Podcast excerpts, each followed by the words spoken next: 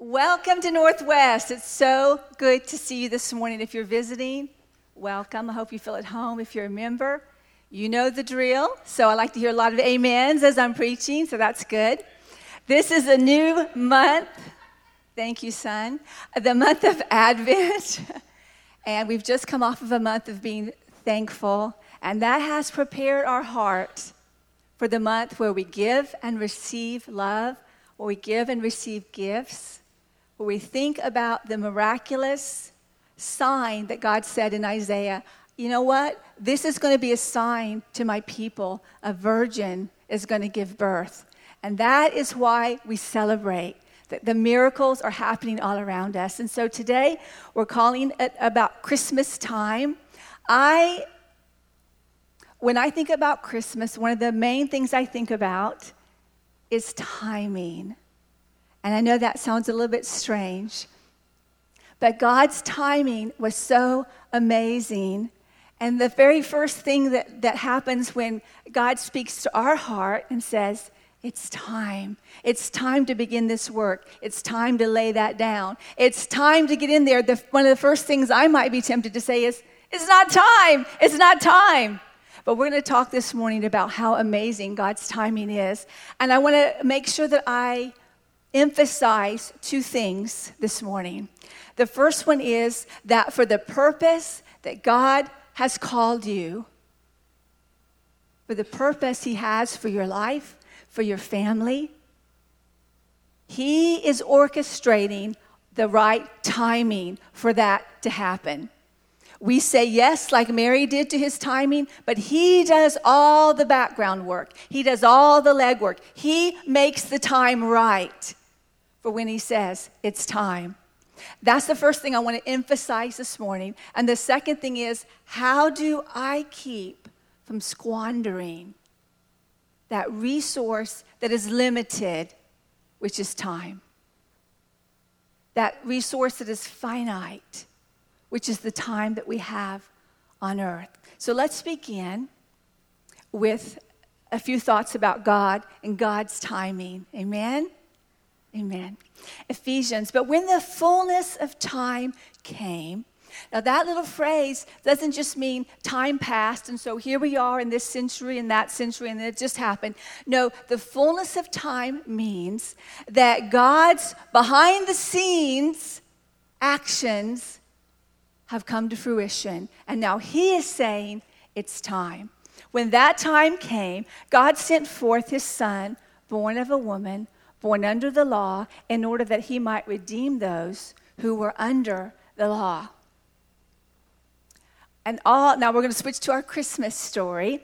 And all went to be registered, each to his own town. Joseph also went up from Galilee, the town of Nazareth, to Judea, to the city of David, which is called Bethlehem, because he was born of the house and the lineage of David, to be registered with Mary, his betrothed who was with child. We all know the story there. And while they were there, it, the time came for her to give birth. The time is coming, my sisters and my brothers, that God is calling you to give birth to something. The time is coming for the things that He's placed in your heart to come forth. And it will be in the fullness of time because your first thought is to be, it's not time. The timing's not right. Things aren't ready. Just like Mary and Joseph could have said. The time came for her to give birth. She gave birth to her firstborn son, wrapped him in swaddling clothes, laid him in the manger because there was no place for them in the inn. What ministers to my heart is that Mary and Joseph most probably said, It's not time. It's not time. We're not married. Joseph is saying, We haven't consummated the marriage yet.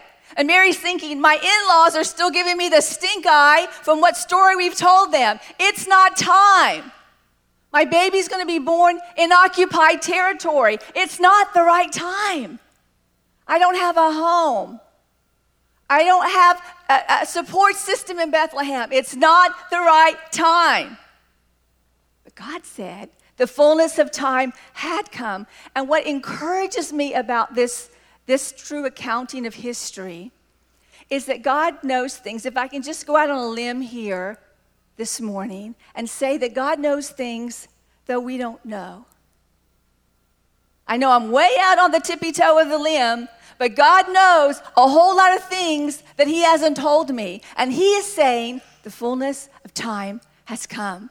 All Mary and Joseph can see are their circumstances, the things that tell them it can't possibly be time. There's no way it could be time for, for this dream to be birthed in my heart, for this business to start, for this relationship to begin, for this dream to be given birth. It can't possibly be time. I look around at the circumstances and I see that in my own strength, it cannot possibly be time. And I think I want to just spend two minutes, three minutes, and tell you the miraculous, miracle working power of God that Mary did not see, Joseph did not see, but enabled God to say, It's time. I think about this historical fact of Mary and Joseph going to, to, to have their, uh, the census taken.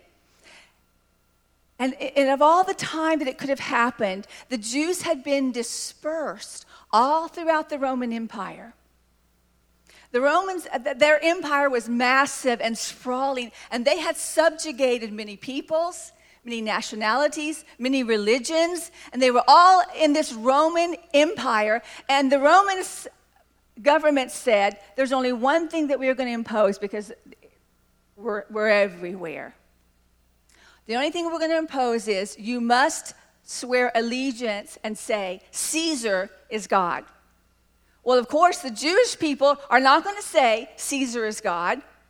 And up until a few years before Jesus was born, the Jewish people were intimidated and brutalized and harassed. And they still said, We are not going to swear allegiance to Caesar. So finally, right before Jesus is ready to be born, the government said, Okay, okay.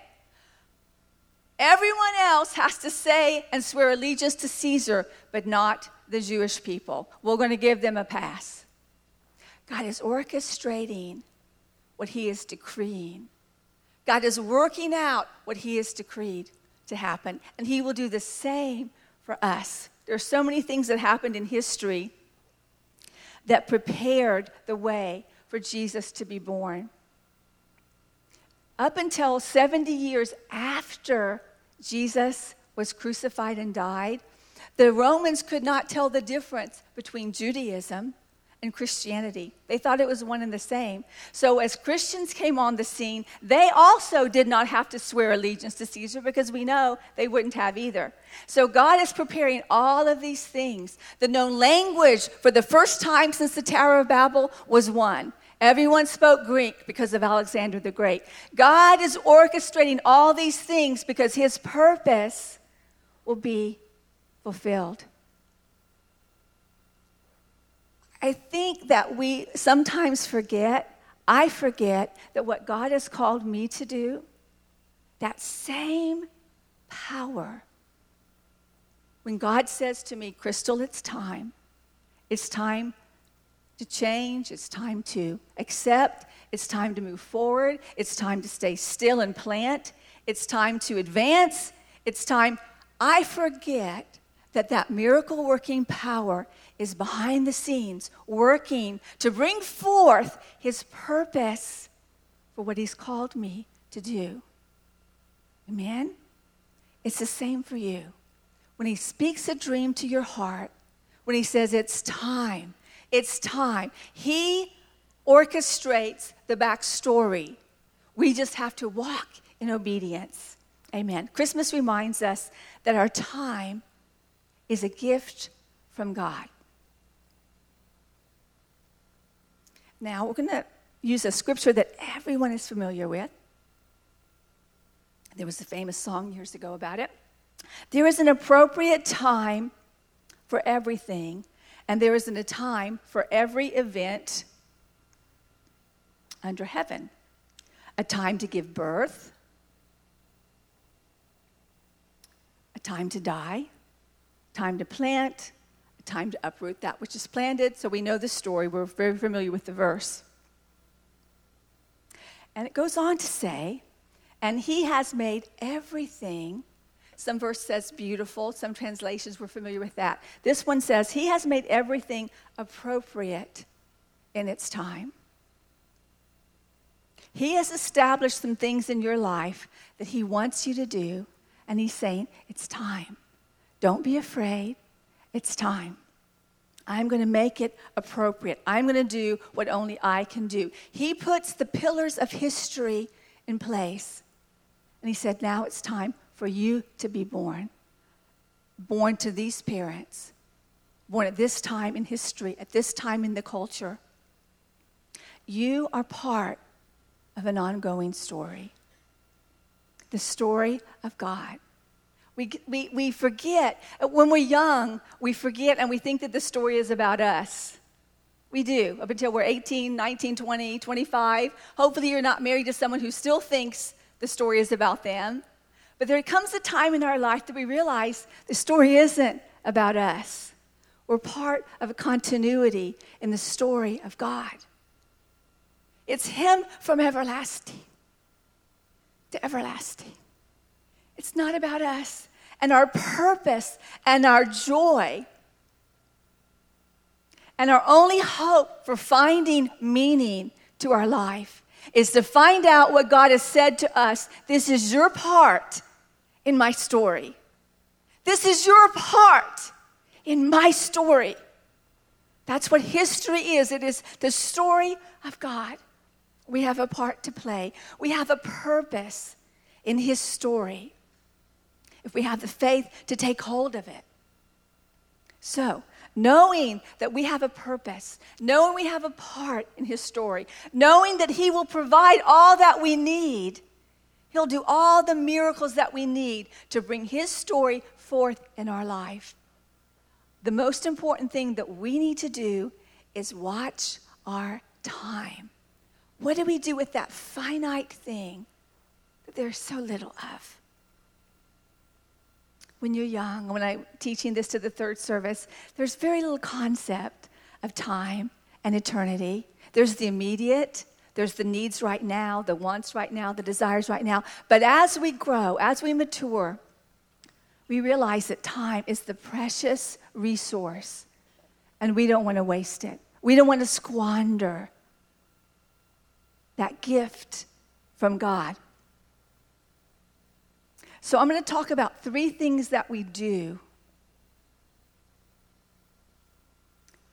to use wisely. Remember, the scripture says, teach us to number our days so that we can present to you a heart of wisdom. I'm going to go over three things. Now, most of you could teach these three things. I'm not going to tell you anything that you've thought, gee, I've never heard that before. I've never thought of that before. That's never been made known to me. But what I am going to do is I'm going to emphasize the fact that if we don't recognize, we don't take note, we don't pay heed, we will most assuredly squander that resource that is limited for us. The first thing is there is cumulative. and we all remember what cumulative means. It just means it grows and grows and grows.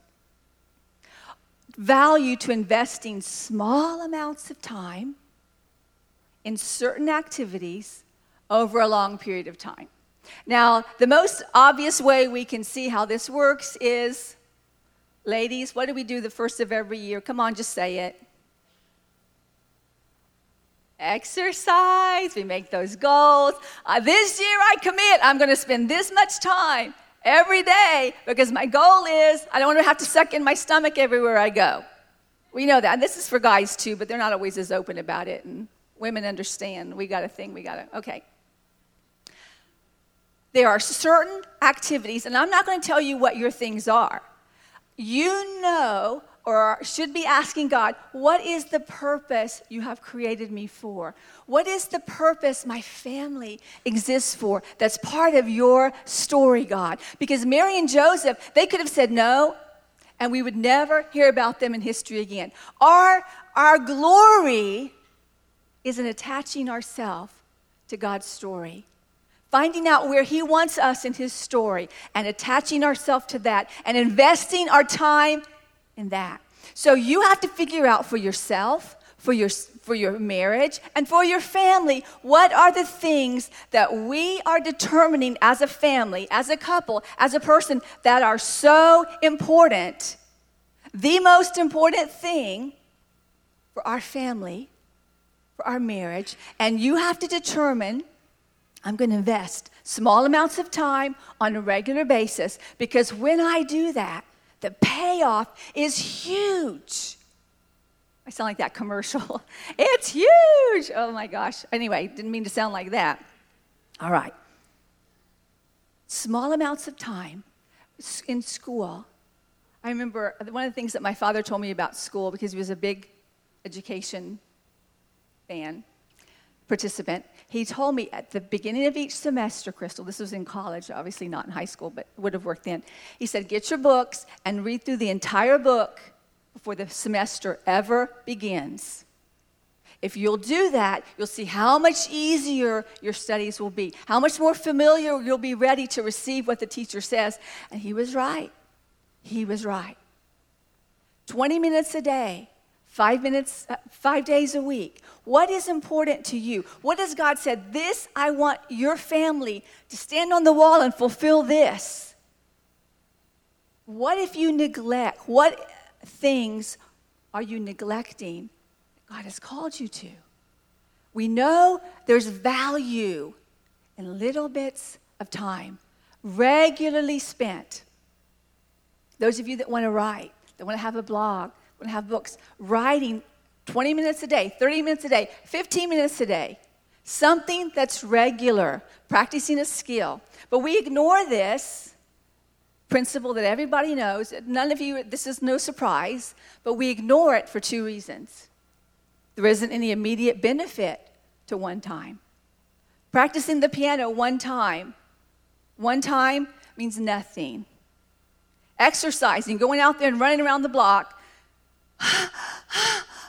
I need to, I need to. There's no benefit to that. You might even have a coronary, depending on your age and your health. There's no benefit to that. And we see no benefit, so we think, well, maybe there's no.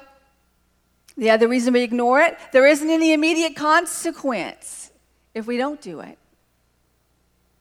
But yet we know. We've said this is important. This is important to my marriage. This is important to my family. But we neglect what we know we should be doing, and we squander that resource, that precious thing called time. Just let it sink in. How many times have we said, I'm not going to do it today? But you told me you wanted to. I know, but I'm tomorrow. Tomorrow. Hmm. Neglect is cumulative as well neglect. We see this a lot in your parents. You see the effect, whether good or bad, but right now we're using neglect as a bad example. We see that when our parents and their health, years of neglect, certain things, years of neglect of not saving, years of neglect for investing. So we, you might be thinking to yourself, well, I haven't neglected because we don't see it in ourselves, but we can see it in our parents because that epitomizes years, decades of neglect. Or, of course, it also compounds into good things. But we don't see, oh, just this one time. It's not going to hurt if I do it this one time. It's not going to hurt. I don't see what ma- it matters if I don't get up and do this one thing that I've said is important to me. There's a reason we neglect and it's called procrastination. Procrast- Is anybody familiar with this word? Anybody ever heard of this word before? Anybody know what this word means? Okay. We don't have to get a sticky note and put it on my our refrigerator and go, today I plan to procrastinate. In case I forget, I need to remind myself that I, I want to procrastinate today. We don't have to do that because that procrastination, putting it off, neglecting, I'll get it to it tomorrow, that really is part of our sin nature, that part of our nature that rebels against the best that God has for us. Procrastination. I've never, you know, you're not supposed to say never always when you're talking, but honestly, I have never had a person come to me and say, you know, my, my husband and I, we, we were having problems in our, our finances and, and we were having problems in our, our sexual relations. We're just, we're, we're, not, we're not able to connect and, and we're starting to really have problems.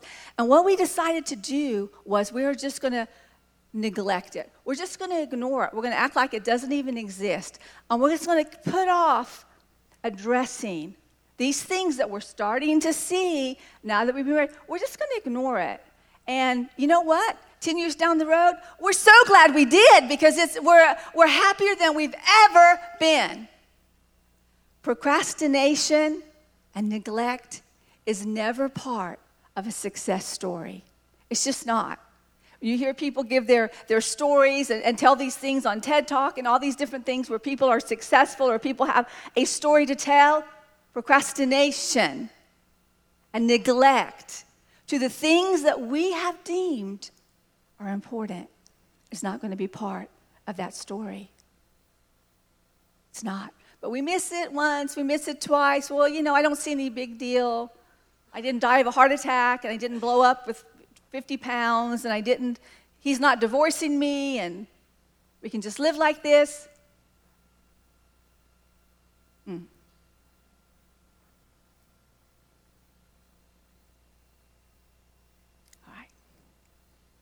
I love what John Maxwell said. Who here does not love John Maxwell? My goodness, the grandfather in the faith. But he has a great example here. The wrong decision at the wrong time, and I've done each one of these, so it's good, is disaster. Disastrous. No, we don't need any explanation for that. The wrong decision, the wrong time is disaster. The wrong decision at the right time is a mistake. There's a problem. We need to do something about this problem. Somebody's got to do something. The right thing to do is something needs to be done, but because you don't take the time to think it through, you do the wrong thing. That's a mistake. The right decision at the wrong time. Anyone who's ever led anything, including your family, trying to implement something at the wrong time. Unacceptance. I know um, sometimes looking back over our married life, there'll be times when I would like have we'd have vegetable weeks, you know, like you're trying to save money and meat costs more, so you have vegetables and you try to fix vegetables every way you can, or you have ramen noodles or whatever. The right thing is you're trying to tighten your belt. But the wrong time is for your husband after you've had a week or a month of trying to scrimp and save or pinch pennies for the husband to say, honey, we got to tighten our belts. It's, yes, we need to tighten our belts, but the timing was wrong. I've just spent a month trying to save money on, so the right thing, the wrong time, unacceptance. The right decision, the right time is success. Amen. There's no cumulative value.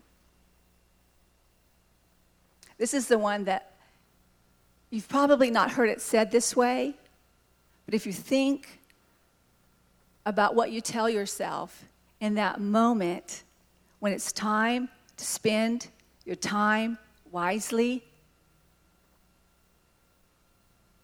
There's no cumulative value to the random things we opt for over the things that we've said. This is important to our relationship. This is important to our finances, that we come into agreement on this. This is important to my walk with the Lord.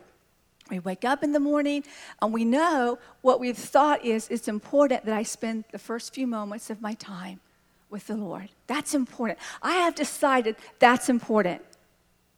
But if I opt to get my phone, scroll through my Facebook, you look up and an hour's gone. You think, wait, maybe I'll call my friend and let's go to breakfast instead of getting up and doing the thing that you've said, this is important. You come home from work, you know it's important to spend time with your spouse, to take the time to listen. I'm going to, I'm going to devote 20 minutes a day to listening to my husband, not interjecting my thoughts, not giving him my valued opinion, but listen. Man, that's tough. But it's important. I've decided it's important. You didn't say, no, you need to do this. No, I've decided it's important. But if I opt out, if I say, you know what, today I think I'm going to, if you add all those things up over the course of a year, and you know it's true. For those of you that binge watch Netflix, which I've done it, you know, I'm not trying to say don't do it, I'm just saying, if you're opting out of the important thing, that God's called you to do or He's trying to do in your heart, you can't even remember what things you binge watched last year because they're not important. But when we give them importance by placing them in the time that we have said, this is the time I'm going to devote to bring forth God's purpose in our family. This is the time I'm going to devote to strengthening the relationship I have with my children. I'm going to devote supper each night. This is the time I've decided. But when we opt out for that, if you add all those things up, add all that time up, add all those activities up, you can't even tell me what you did. You can't even tell me what you binge watched because it's not important. And you know it's not. But it's easy to opt out, it's easy to procrastinate. And our v- most valuable resource, time, and God's timing in our own lives is being squandered. There we have it right there. Would you stand with me, please? I'm going to make you stand for a few moments and then we're going to close. So, God, who is infinite, who is outside of time, who created time for the children that He loves, what would He say to us when He knows that our time here span of you know, 80 years, 70 years, 90 years, what would he say to us, this most valuable resource to seeing his purpose come to pass? Be very careful then. Be very careful then how you live, not as unwise, but as wise making the most of every opportunity. Now, another other translations say redeeming the time. And redeeming the time is an accounting term. It's a mathematical term in some places, and it means to cash in or to buy in. So he's saying, make very, be very careful then how you live, cashing in your time for something that is of the same value or equal value for your time. So what he tells us is make very be very careful that you cash in your time for something that's of value to what you say you want to do because the days are evil. What does that mean the days are evil? What a strange. What he's saying there is the culture that we live in pulls us toward things that are not honoring to God. The culture that we live in pulls us and motivates us to spend our time on things that are not going to fulfill His purpose for your life. It's pulling you toward things that will not help you get to the place that God sees you, that God has called you to become. Therefore, do not be foolish, but understand what the will of the Lord is. So, let's wrap it up. Since we know that spending small amounts of time regularly has a huge payoff one day, a payoff that we're going to be so thankful that we did it because we decided this is what we want. This is the vision that we want for our family, for our church for my, our health, for our studies, for our business, knowing that investing small amounts of time brings a huge payoff, knowing that neglecting and procrastinating and opting out, putting other things in that space, is going to make us wake up one day and go, Where did the time go? Where did that decade go? Where did that year go? Where did that month go? God is saying, just be careful what you spend your time on, what you invest your time in. Because the natural bent of, of ourselves and of society is to pull you towards things that you're going to wake up one day and go, I don't know where it all went. I have nothing of value to show for my business, for this relationship, for my, chil- my relationship with my children. So God is saying, I have a purpose for you. This is my story, and I've called you to be a part of my story. And no, we're not all like Mary. We're not called to, carry the chosen one. But he has a purpose for you that's just as real. And his power to orchestrate and, and, and to, to organize things so that his purpose can come through for your life is just as real, just as powerful, and just as strong. Amen? Amen. Father, I thank you for the people of Northwest. I thank you that you have placed in each of their hearts a purpose, a destiny. Father, we want to be part of your story. We want to be a part of what you're doing on the earth because you are the only one big enough for this all to be about. We know it's not about us. So, Father, we're asking that as you say in our life, that there is a time for everything. Help us to know when it's time to build. Help us to know when it's time to tear down. Help us to know when it's time to weep over something and when it's time to dry our tears. Help us to know when the fullness of time is for what you've called us and put in our heart for what you're whispering in our ear. It's time to let go, my son. Or it's time to take hold, my daughter, and don't squander what I've given you. It's time to make war on that habit. And it's time to be at peace with that relationship. Father, you have made all of it beautiful when we understand your timing. So, Father, we lay ourselves at your feet. We recognize the sovereignty of the timing for your son, for you to say, it's time to become man. We want that sovereign timing in our life. We want the fruit that comes from flowing with your timing for our families, for our children. We want your miracle working, destiny changing, kingdom shaking power at work for us and through us when we say, We hear your voice. It's time. It's time. It's time. It's time to put away childish things. It's time to uproot that habit. It's time to plant a seed of righteousness in your family line.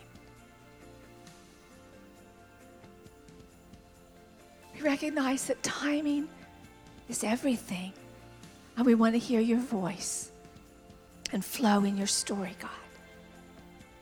Bless, bless, bless this beautiful body. Thank you that we're in a time of giving and receiving love. Thank you that it follows on the heels of thankful, joyful hearts. In Jesus' name we pray. Amen.